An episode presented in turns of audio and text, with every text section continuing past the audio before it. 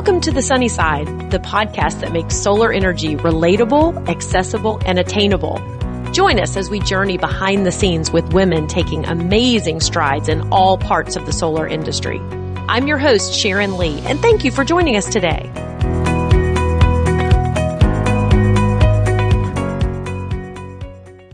Welcome back to the sunny side. I am so excited about today's episode. Can't wait for everyone to meet this month's guest. But before I do that, I'm going to dive into Sharon's corner. Yes, I'm Sharon Lee with Velo Solar, and I love talking to women in the renewables industry and hear about what they're doing and how they're making a difference.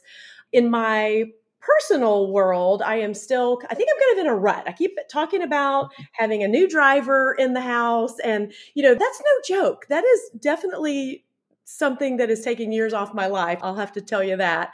My favorite recent quote from my 15 year old was, and for some reason I was driving. I think we were going to get on the interstate. I haven't quite let him get on the interstate yet.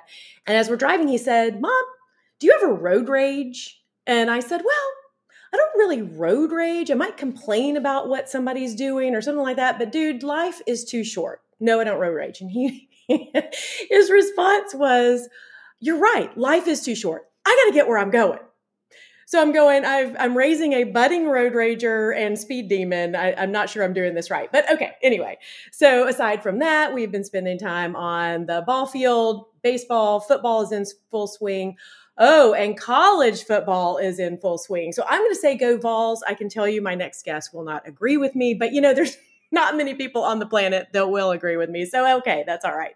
The other thing is, we did have our Empowered Women's event that was just a couple of weeks ago, pulling women from around the Southeast. And we met on the Beltline at Velo's office and raised a glass to the Inflation Reduction Act, which has been newly passed into law. So, that was really exciting and perfectly timed. So, with that, I would like to introduce my guest from today, Chandra Farley. She is the CEO of Resolve, founder of Good Energy Project, and former candidate for Public Service Commissioner here in Georgia. So, welcome, Chandra. Thanks so much, Sharon. I'm glad to be here with you in this conversation today.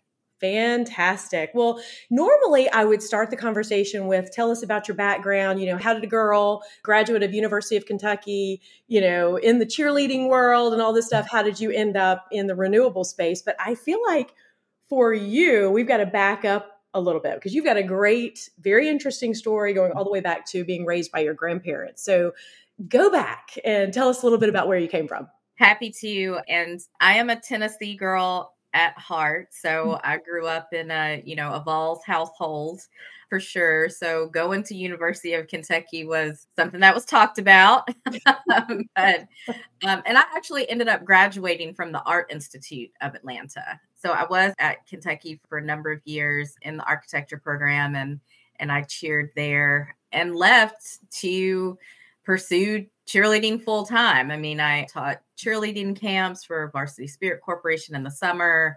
In the fall, you know, I was coaching, I was judging, and I, you know, feel like everything I ever needed to know, I learned growing up, being raised by my grandparents, kind of being raised in the country, you know, kind of a rural, you know, town area, and working in our restaurant and cheerleading, right? You know, and going to church, right? All of those things. But, you know, being raised by grandparents that meant you know they remember not being able to vote. You know that was very present in their lives. They went to segregated schools. Those schools were later my elementary schools. And their class pictures actually of their class and their friends class lined the walls of our restaurant. There were these huge senior photos. So just being grounded in that history they still held their own homecoming and reunion you know events for for union high school. So there was always a strong grounding in civil rights and social justice and a strong commitment to you know being committed to your community and working in your community.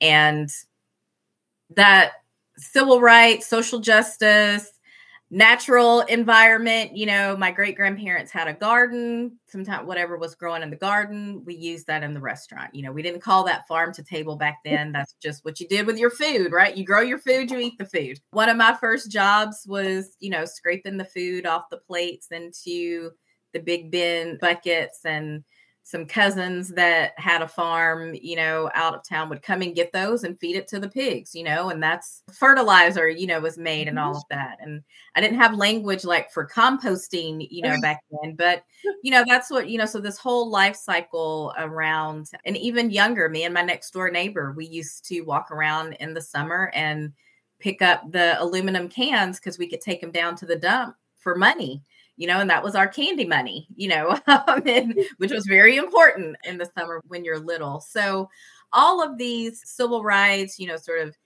natural environment, recycling, sustainability, but not that name back then is mm-hmm. really what informed where I am today, you know, working at the intersection of of the built environment and respect for the natural environment and how energy impacts both of those things positively and negatively. Well, and the political environment. Do I remember you saying that even the restaurant that your grandparents owned that that would be used as some campaign headquarters and you actually jumped in to help? I don't remember what you said you did to help out on campaigns and that sort of thing, but I mean your political roots are from way back. Yeah, definitely. You know, I had a cousin, you know, who was vice mayor, you know, which was a big deal.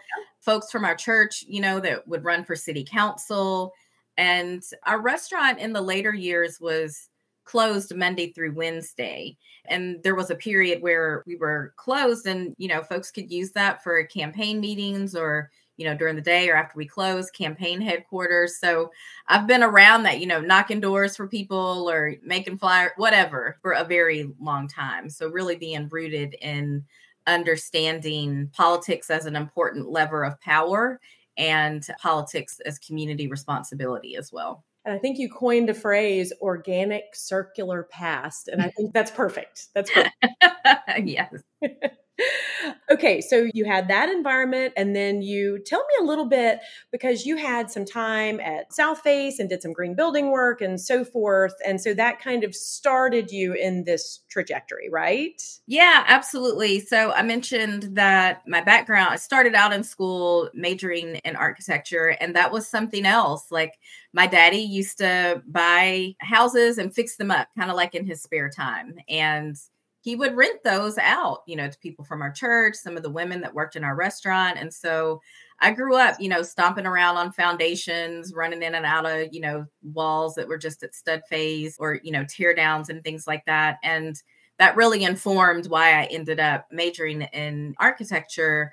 But I ended up finishing at the Art Institute of Atlanta with a fine arts degree, and I, I focused on interior design so still you know around buildings how do buildings work still connecting that to community you know working on different projects um, working with communities who couldn't afford architects mm-hmm. and so i worked with a nonprofit called architecture for humanity for a long time that provided pro bono design and construction services to community groups or neighborhood groups and when the housing market crashed, my job disappeared like oh. almost overnight. You know, I mean, you know, we can look back at what happened, you know, to building, design, and construction industry. And I went back to what I knew, you know, which was hospitality. You know, I had worked, grown up in a restaurant, you know, I mm-hmm. had done events, you know, with cheerleading and things like I hosted speed dating parties. Like I did it all. And there was a restaurant I was working at and met someone who became a really dear friend of mine who was working at Southface Energy Institute. And they were looking for someone to come in as they were finishing building out the eco office, which maybe many of your listeners, at least in the Georgia Atlanta area, have probably been to. And we're looking for someone to come in and set up meetings, trainings, events. We did a lot of training. And because I also had the buildings, you know, background and understood buildings. I was on the facilities team and worked my way into leading our nonprofit energy and water efficiency programs. And so that was sort of the, it wasn't really a jump, right? Again, it was a natural opportunity, but very unplanned, but exactly what I needed to be doing. And it was at Southface where it's kind of like, okay, sustainability, or, you know, we're doing these weatherization trainings, we're mm-hmm. doing these green building trainings. And it's kind of like energy efficiency. And it's like, you mean the way my great grandmother used to put the towel in front of the door or right? you know how my mama used to tell me to shut that door because i was letting the air out or turn that faucet off stop leaving the water running. And so it was all of these things that i had grown up with and this is a common story right? I mean this is you know people remember this their moms or grandmoms or aunties or whatever.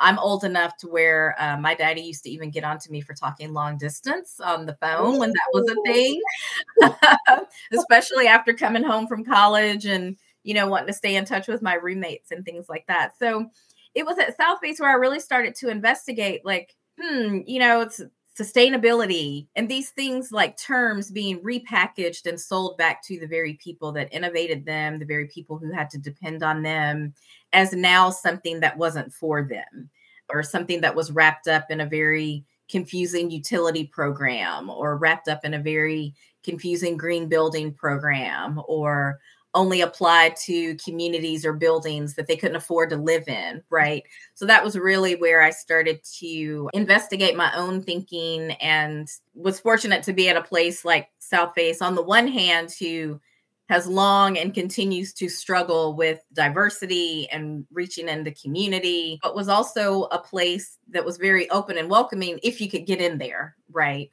And yeah, so that was really where I started to bring those two things together and led me to apply and get into the EPA's Environmental Justice Academy. And that was really where, you know, I really started to focus more on environmental justice more intersections of all of these things in your background for sure. So from there, let's see, you went to the Partnership for Southern Equity as well, right? Yep. Tell me how you yep. made that jump. So, the EPA's Environmental Justice Academy was focused on collaborative problem solving model that they had developed in partnership with community. And this was all about working with communities that were defined as we say environmental justice communities but really what they are communities of injustice right but this was a process that was developed to foster community collaborations with the very industries and maybe other forces that they were fighting back against so the academy was shaped around these nine modules of the collaborative problem solving model. So it was a nine month program. And one of the things that we had to do, everybody had to create a community project. Hmm. And at the time, based on some work I had done with Architecture for Humanity, I was working with an organization called Community Movement Builders. I'm still on the board for that in the Pittsburgh neighborhood of Atlanta um, a historically working class African American community that has been and is under intense gentrification pressure after being really hard hit by the foreclosure crisis. So, as I was investigating, you know, working on this community project, we had to do a community assessment. And at the time, I had been at Southface probably like seven years. And I was kind of really thinking about what was next. I loved so much working on buildings, working on our nonprofit energy and water efficiency program, which some folks might remember was called Grants to Green.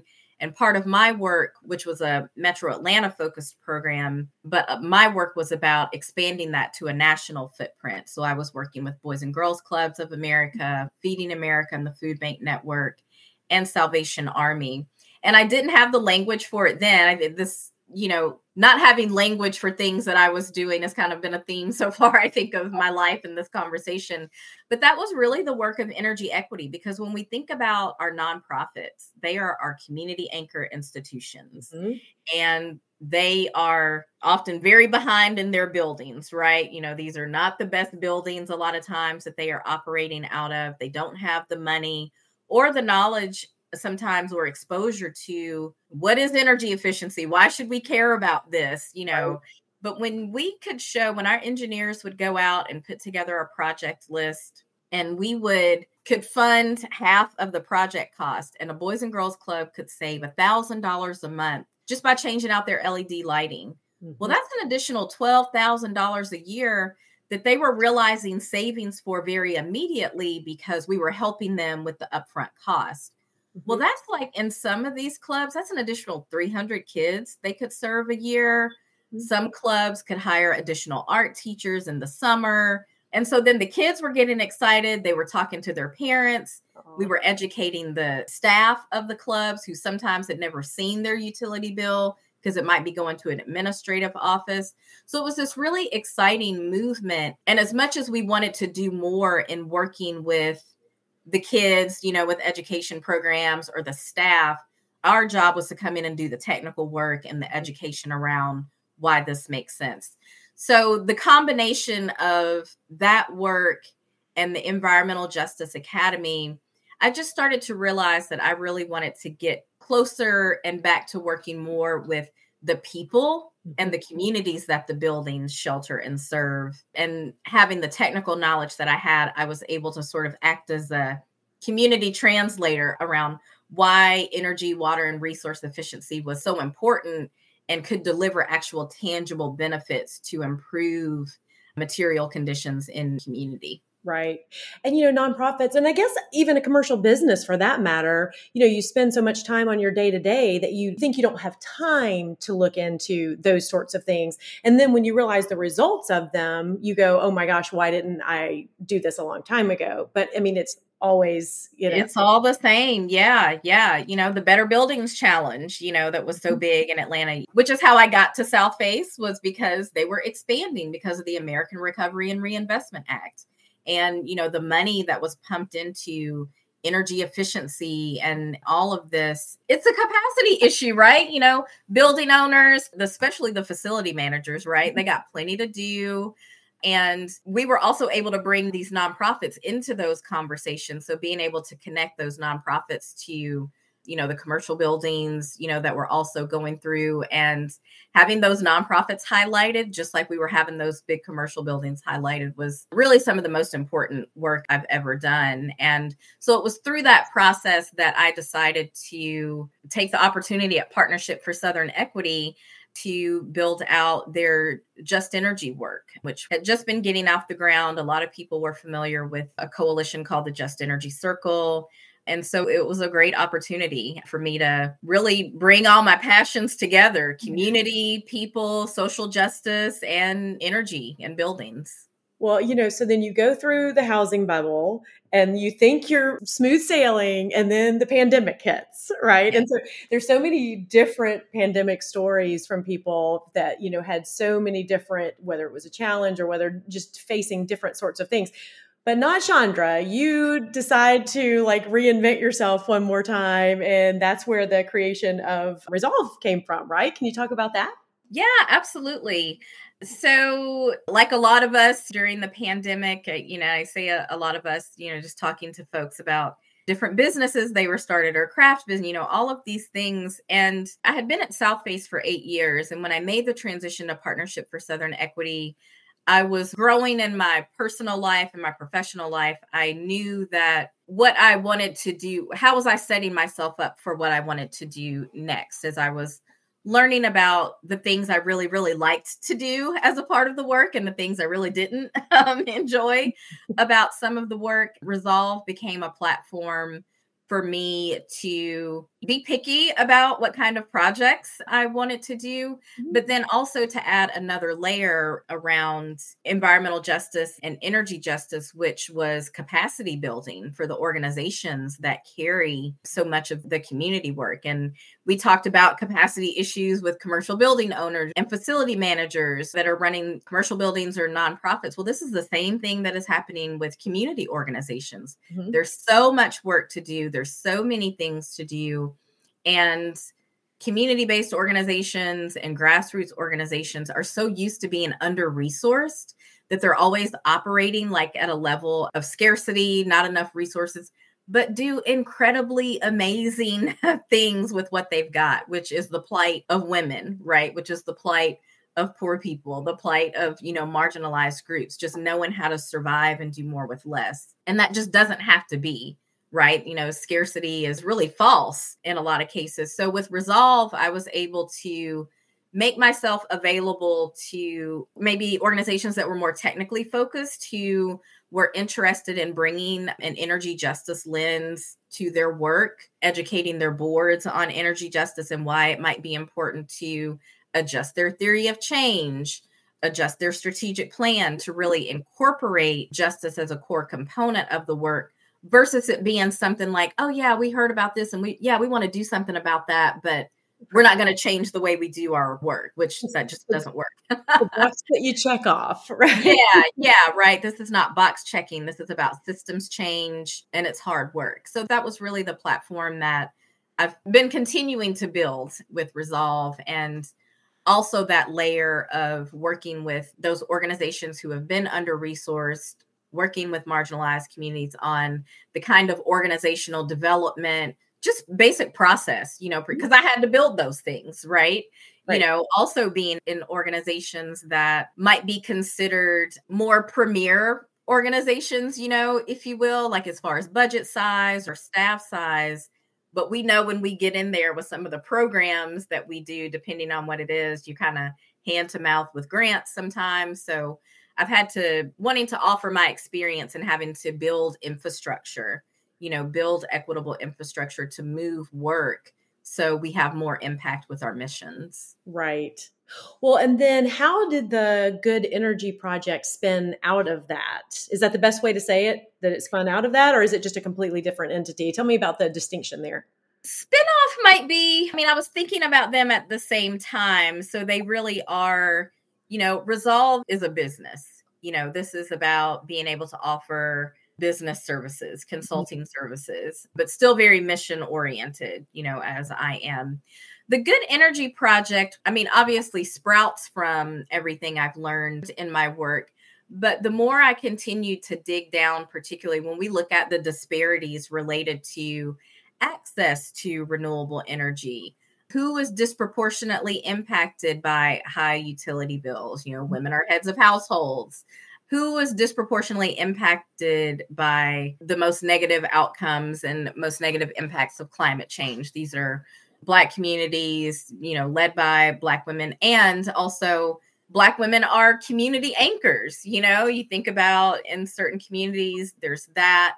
And who's the most dependable voting bloc? Black women what do we need to make change in our clean energy industry so it is more equitable? Well, we need to change who's in decision making seats because when we have more women and we know all the studies, and we didn't need a study to tell us that we know how to make decisions, right? I mean, they just, we know what we're doing. Right. And women are caretakers, we're caretakers of our communities. And so we just make decisions very differently with that in mind. And so the Good Energy Project was how do I, and I'm still thinking about it. I just met with a young woman who I admire so much, Diamond Spratling, who worked at Greenlink for a while and has now launched her on nonprofit called Girl Plus Environment.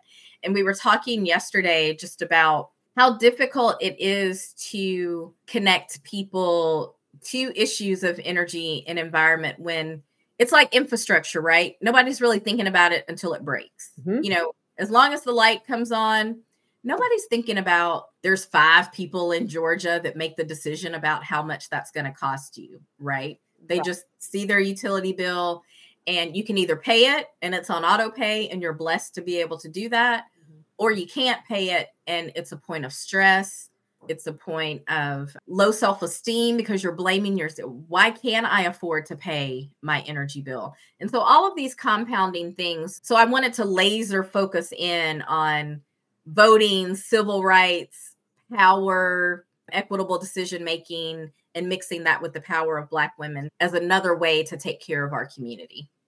Well, and you coined another phrase. You're my queen for the phrases for sure. I'm, I'm going to have to do this little side T-shirt business with all your phrases on them. But you said you can't be what you can't see, and I love yes. that. So explain what you mean by that. Exposure is everything. If I hadn't grown up padding around buildings and watching my daddy tear down houses or build them up again, you know, I may not have gone because that was it. I was like, what am I going to major in? I wasn't really sure, but I knew I was really interested in that work. It's like, oh, okay, well, I got an architecture school, you know, and like went on from there. Or I think you could talk to anyone about anything that they are interested in.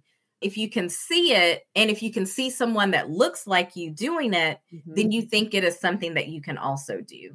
And that is critically important, particularly for maybe children and people who don't have like the best support system or who are living in communities that struggle where you're who's seen a solar panel right i may have never even seen one if i hadn't been doing this kind of work because where are they they're up on somebody's roof exactly. unless you're driving you know like through south georgia and you know to look for it mm-hmm. right mm-hmm. so you know you can't be what you can't see is just about the importance of exposure and making sure that we are being intentional about reaching out to communities who we know are not exposed to these technologies because they're still too expensive mm-hmm. or their communities have been disinvested in and you know if you can't be what you can't see you can't ask for something that you don't know might help you Right. Well, and this is a perfect segue into mentorship. That's something else that we had talked about. And generally, as I've spoken with women, they don't have a formal approach to mentorship. So tell me what how you go about it and kind of your angle on mentorship. Yeah, I enjoyed this part of our conversation. I definitely think of mentorship in a untraditional way. I was a coach with cheerleading, you know, mm-hmm. coaching cheerleading, teaching cheerleading.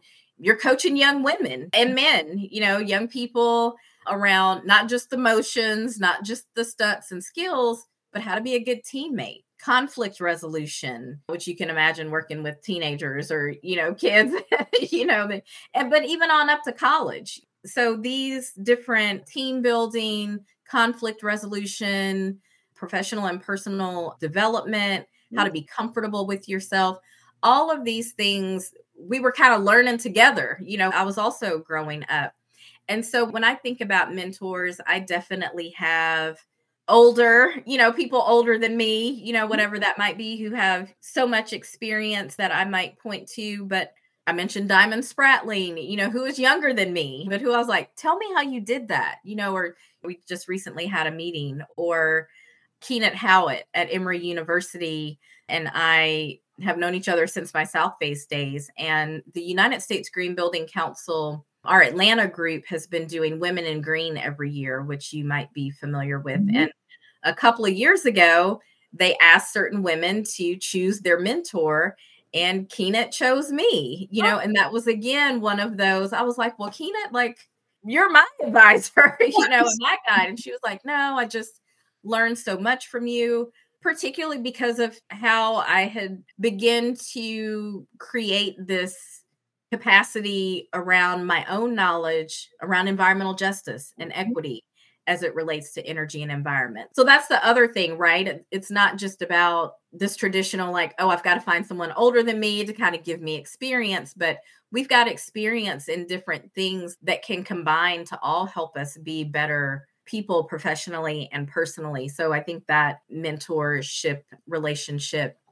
and Carla Harris is someone who I've learned a lot about mentorship from. She's a big time executive, Black woman executive at, I don't know, some like financial, I don't know the name of it. And she's written a few books all around mentorship, but talks about the different kinds of mentorship. Like there's mentors, there's sponsors, and there's advisors. And so I also think about that and have started to when I was mentoring a young man on my team, I was like, you need to read Carla Harris's book and you need to, you know, so even like the gender breakdowns of mentorship and what that means are things that inspire me when we talk about mentorship.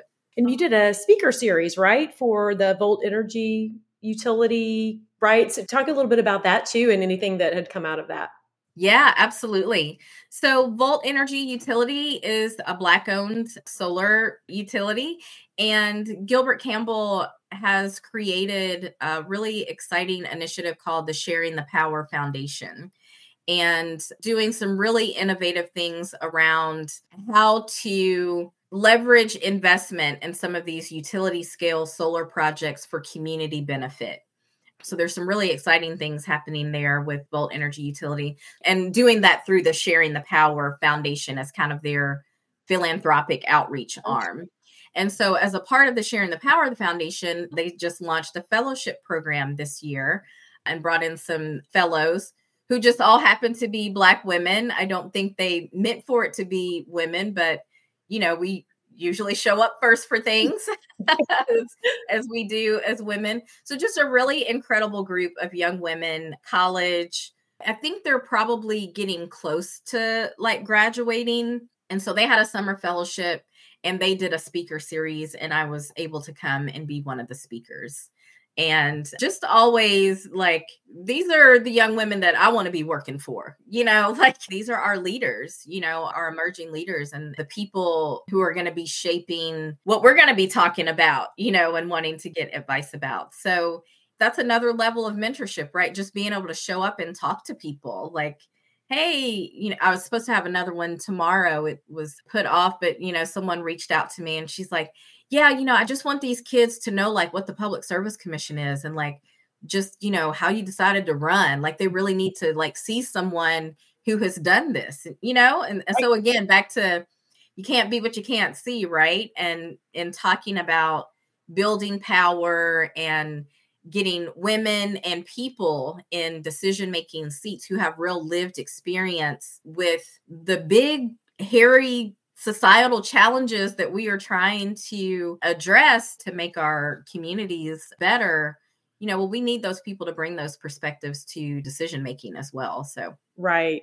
Well and you mentioned the public service commission the psc that's georgia based so before i go into kind of why you were interested in being a part of that and that sort of thing let's talk about defining what that is. What is it here for? You want to start there Sure, sure. So in Georgia, we have the Public Service Commission, and that is a five member body that makes all decisions about where our energy comes from and how much we pay for our utilities on the simplest of terms. Right. And so this is an elected body. It's an elected body. They serve six year terms, six year staggered terms. And most people don't know that. Mm. most people don't know. In some other states, it's called the PUC. I feel like public service is a southern thing. I haven't looked at the list of PUCs and PSCs, but I think so. You might have a public utility commission or a public service commission. Georgia's one of like 11 states that elect their commissioners. Most other states appoint their commissioners, or the governor appoints them, or you know the legislature might appoint them and it's interesting in Georgia, all of our commissioners really at this point have started out as governor appointments. Okay. And so once they are appointed by the governor, then they get to run as an incumbent, no matter how long they've actually been in office. So that's uh, can also be very confusing to people because when you have an office and you don't know what it is, it's like judges are for me sometimes. There's so many, mm-hmm. and trying to figure out who they are. And if they've been appointed, you, might go to vote and you don't know who it is. They get an I next to their name as an incumbent, which means they show up first on the ballot. And I have defaulted to this in the past. I don't know who this is. Oh, but they've done it before. But the more I started to learn about the Public Service Commission, it's like, no, you really got to dig into this because you think this person has done it before. And actually, they haven't. They just got that seat. you know, somebody for a few months. But yeah, that's the Georgia Public Service Commission. It's a very obscure body, and it was very interested to run for that office. Well, and they regulate Georgia Power, but not all of the co-ops around or the munis or, you know, any other bodies like that is very specific to Georgia Power, right? Correct, correct. The investor owned utilities, we will call them. So they regulate investor owned utilities. So Georgia Power, Atlanta Gas Light. And this would be true for other states as well, where they regulate, I believe most regulate the investor owned utilities. So our electric membership cooperatives and our municipal utilities are technically unregulated utilities. Now in Georgia, they do still sometimes have to come in front of the commission for like territorial issues. So this is why broadband comes in front of the commission sometimes because they need to share the pole infrastructure to expand broadband. So this is something that and just recently happened in a case in front of the commission maybe two years ago now, but over the last year. So sometimes they have to come in front, but the commission does not set their rates. But these EMCs and municipal utilities do often buy a certain amount of power or depend on Georgia Power, the investor owned utility for, you know, some of that generation. So it's interrelated. So the Public Service Commission doesn't set the rates for an EMC, but you can bet some of those EMCs that are bought into Plant Vogtle are feeling those rate impacts as well. That's right. And the municipal utilities. So so, with all of your background that you have talked about, and then you made the decision to run for the Public Service Commission. So, tell us a little bit about what your platform was for your candidacy. Yes. So, I ran for Public Service Commission based on the work that I had been doing, which was really centered around particularly at Partnership for Southern Equity was very largely focused on how do we bring people who are most impacted by energy and utility issues into this process. So that was a lot of trying to organize people to tell them what the commission was, why it was important, try to get them up to the commission to make public comment. And in watching all of that and sharing this loops back to my earlier background of kind of growing up in politics, for lack of a better you know, and understanding the importance of being engaged in those processes. So I had kind of always thought I might engage in politics in some way. Uh, you know, mm-hmm. I've worked in local government, you know, just because of various partnerships from different organizations I've been in. I never thought I wanted to be the candidate. But after going through a round of our regulatory year with the integrated resource plan and the rate case mm-hmm. and standing in front of people who have no interest, no understanding in the actual people who are on the other side of those decisions, unless it's wrapped up in a big business, right? Mm-hmm. But the actual people, like people who actually flip a light switch, just don't factor into that decision making at all. And that requires a change in who those decision makers are. And I was like, the people need a seat on that commission. So that was really what my run was all about. I was running to be the people's commissioner because the people need a seat on that commission to make sure their interests are weighed and their lived experience is respected and valued just as much as the professional and practitioner expertise that is brought in front of those proceedings. Mm-hmm. And you had said that climate change is a defining issue of this generation. So this puts you in the position to make your impact in that way. Absolutely. Absolutely. And I came and come at climate from the built environment and mm-hmm. energy impact on climate, right? So, buildings, 40% of our greenhouse gas emissions, right? And thinking about unfortunately, and we do this a lot, how climate change has become such a polarizing topic politically. Mm-hmm. And that also plays into why our commission makes decisions the way they do, right? Because instead of this being a very scientific, economic decision point, it becomes something political. And when you have a commissioner that says, I don't believe in climate change, or don't talk to me about climate change, mm-hmm. it's a problem because I know your audience can't see me, but I'm a hand talker and I'm like, I can see it. I see his hands. You can see me, right? It's like, what do you mean? you know, um, Georgia, yes, you know, we're doing good on on retirement. When we talk about where the top carbon polluters in the entire nation are, they're in Georgia. They're in Alabama. They're here in the South when we talk about the South as a place where 80% of counties are persistent poverty counties. These are counties that experience poverty for three decades or more, are in the South. And then when we talk about the concentration of Black people that are in the South, you know, so we've got this rural, you know, we've got this racial, you know, we've got this economic, we've got this environmental, all of these things compounding on us. And when you have decision makers who don't want to look past what a utility is telling them who is only set up to make money, right? I mean, they deliver a very important resource and they are granted their monopolies because of that. But that doesn't mean you just get to treat people any way you want to. And our intervention point on that are these decision making bodies like the Public Service Commission. Well, and so this is not a Georgia thing, but to layer onto that, we just newly, I say newly, recently signed into law the new Inflation Reduction Act, which maybe can bring more of that intersection that you've been talking about together because you've got federal funding and that sort of thing. Plus, you have, so it's just very attainable for a local business, a local nonprofit, for the people, like you've been talking about, you know, representing them, that this is something that is accessible. So tell us about any insights that you're seeing in that act and what you're seeing might come out of that. Historic, right? Period. That's what we can say there's a lot of tension in the environmental justice community related to the passage of the Inflation Reduction Act.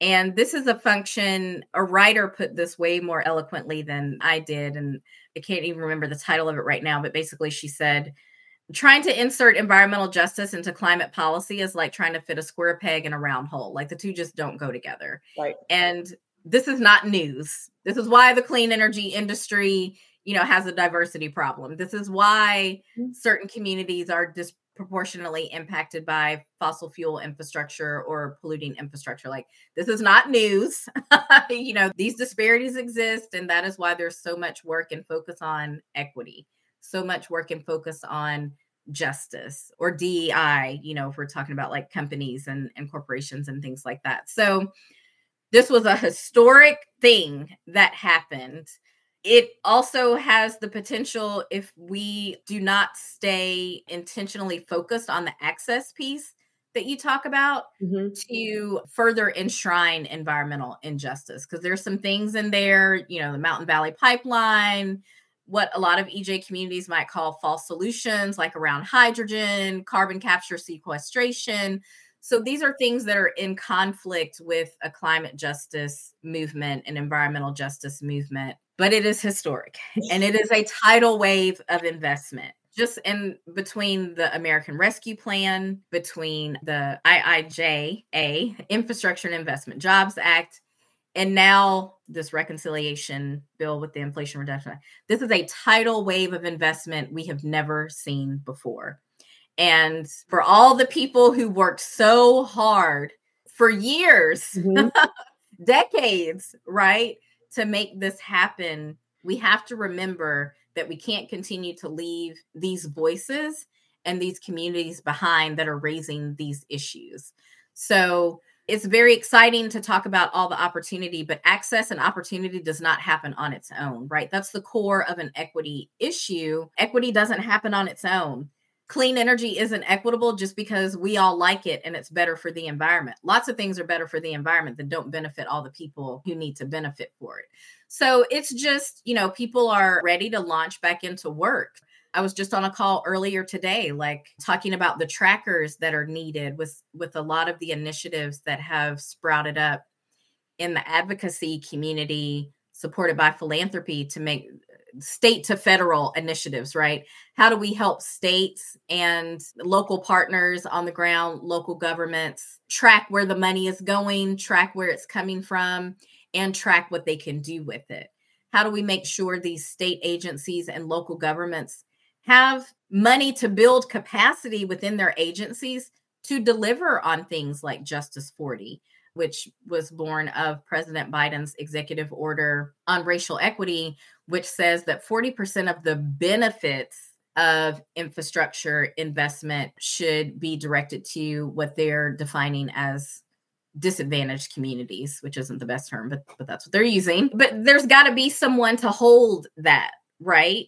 People just don't know. Like I still talk to people, they have no idea what Justice 40 is. And these are like local government people, these are agency people we, the royal we, know what that stuff is. So now the hard work begins to make sure that we are able to hold the people who are going to be able to receive these dollars accountable to things like Justice 40, accountable to partnering with communities and community partners who have been driving that work.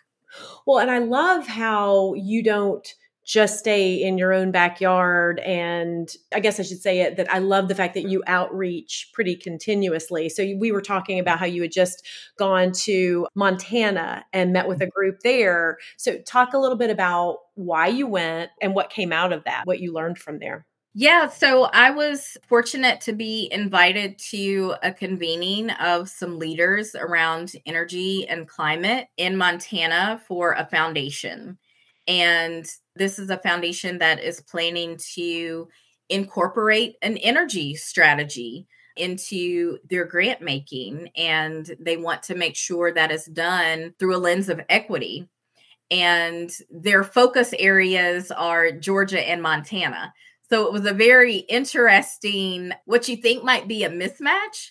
But part of our conversations that week were about the commonalities between our two states and some of the issues that we face related to advancing a clean energy agenda grounded in equity and justice. So, really interesting conversations around that. And one of the things that we had a lot of conversation about and something that I still think about is we, the royal we, you know, I feel like, you know, if we're talking about like advocacy and just like the national conversation now, how it has shifted to be able to even talk about racial equity or to be even be able to talk about environmental, like to have that language coming from the federal government is a huge shift that we should all be very clear about what a historic shift just even the conversation is first of all at that level and so the other piece of that i wanted to, to talk about is with that because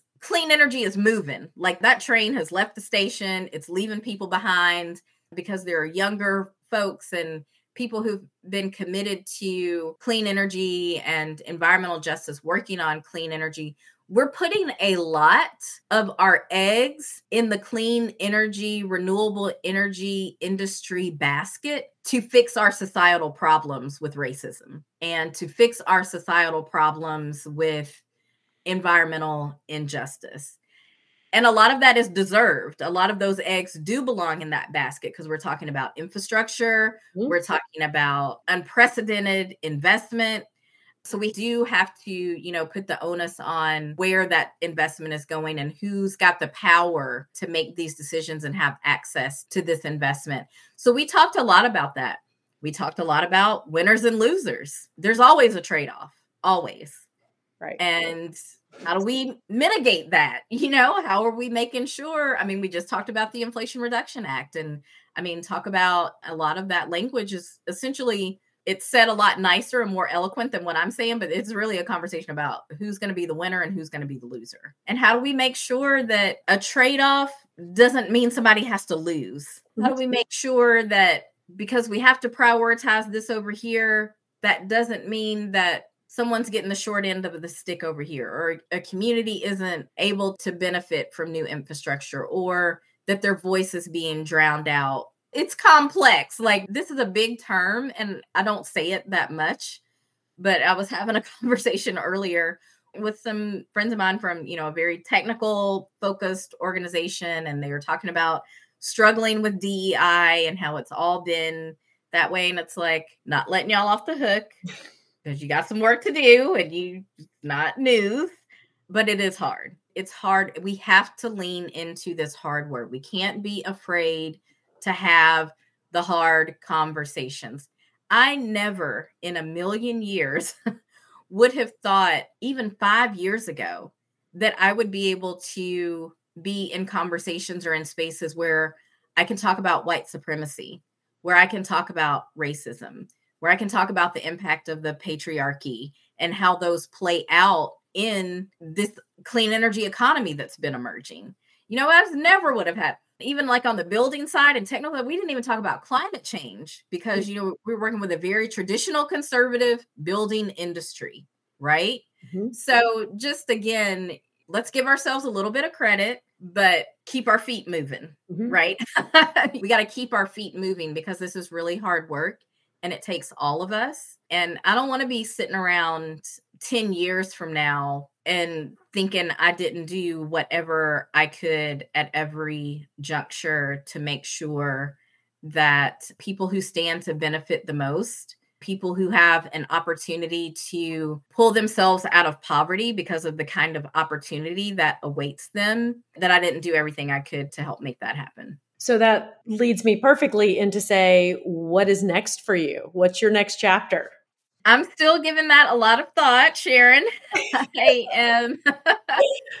I committed to myself after the campaign and all the craziness that even followed that, you know, mm-hmm. with with our public service commission there's a really landmark federal decision related to voting rights you know so again like this full right. circle you know with with our public service commission in georgia mm-hmm. that the at large method meaning that you have to run to represent a district but you run statewide and it's very judge ruled yeah you're very confusing to people people don't get it when i talk to people from not just georgia but from other mm-hmm. states they're like y'all do what what are you talking what do you mean you know, and just how confusing that is.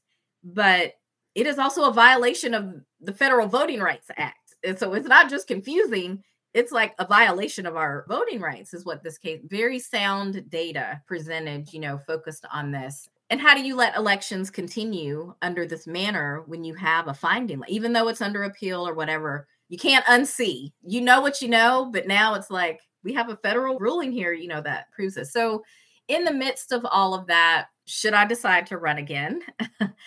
I'm on about a 15 month, 15 to 18 month trajectory of okay, what do I really want to dive into head first and run hard with in this moment? And there's some really incredible opportunities. There's so much exciting work happening with very uncommon allies that may never have done work together before who have been coming together to try to solve some of these really gnarly challenges in the corner that they can solve them, right? This is why grassroots local solutions are so important because this is super hyper local work. What works for me over here in Midtown Atlanta is not what folks need in Pittsburgh that is just 15 minutes away from me in Pittsburgh, Atlanta.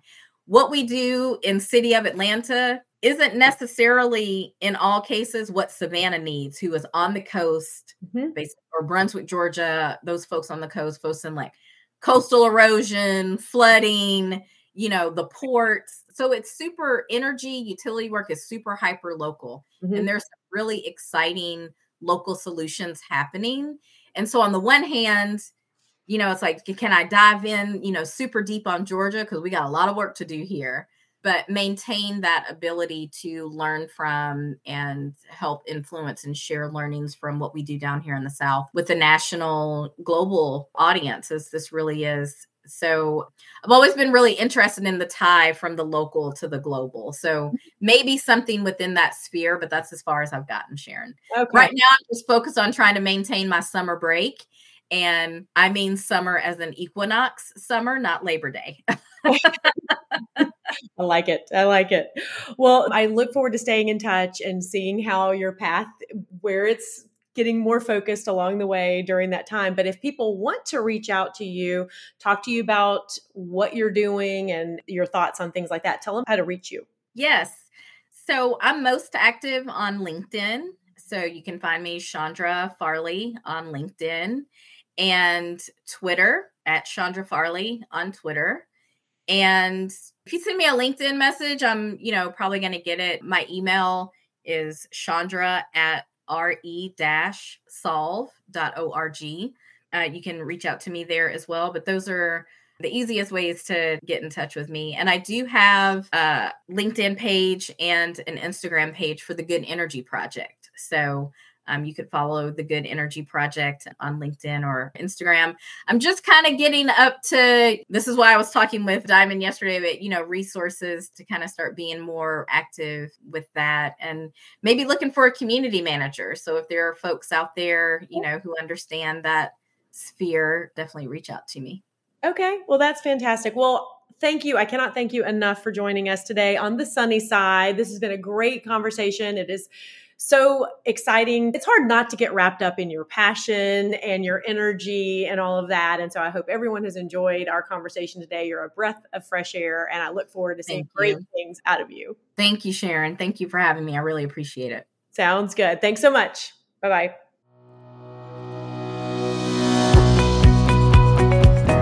Thanks for listening to the Sunnyside Podcast. If you like what you heard, please give us a five star review You can also email questions, suggestions, and compliments to Sharon at velosolar.com. The Sunny Side is produced by the Podcast Laundry Production Company and executive produced by Sharon Lee.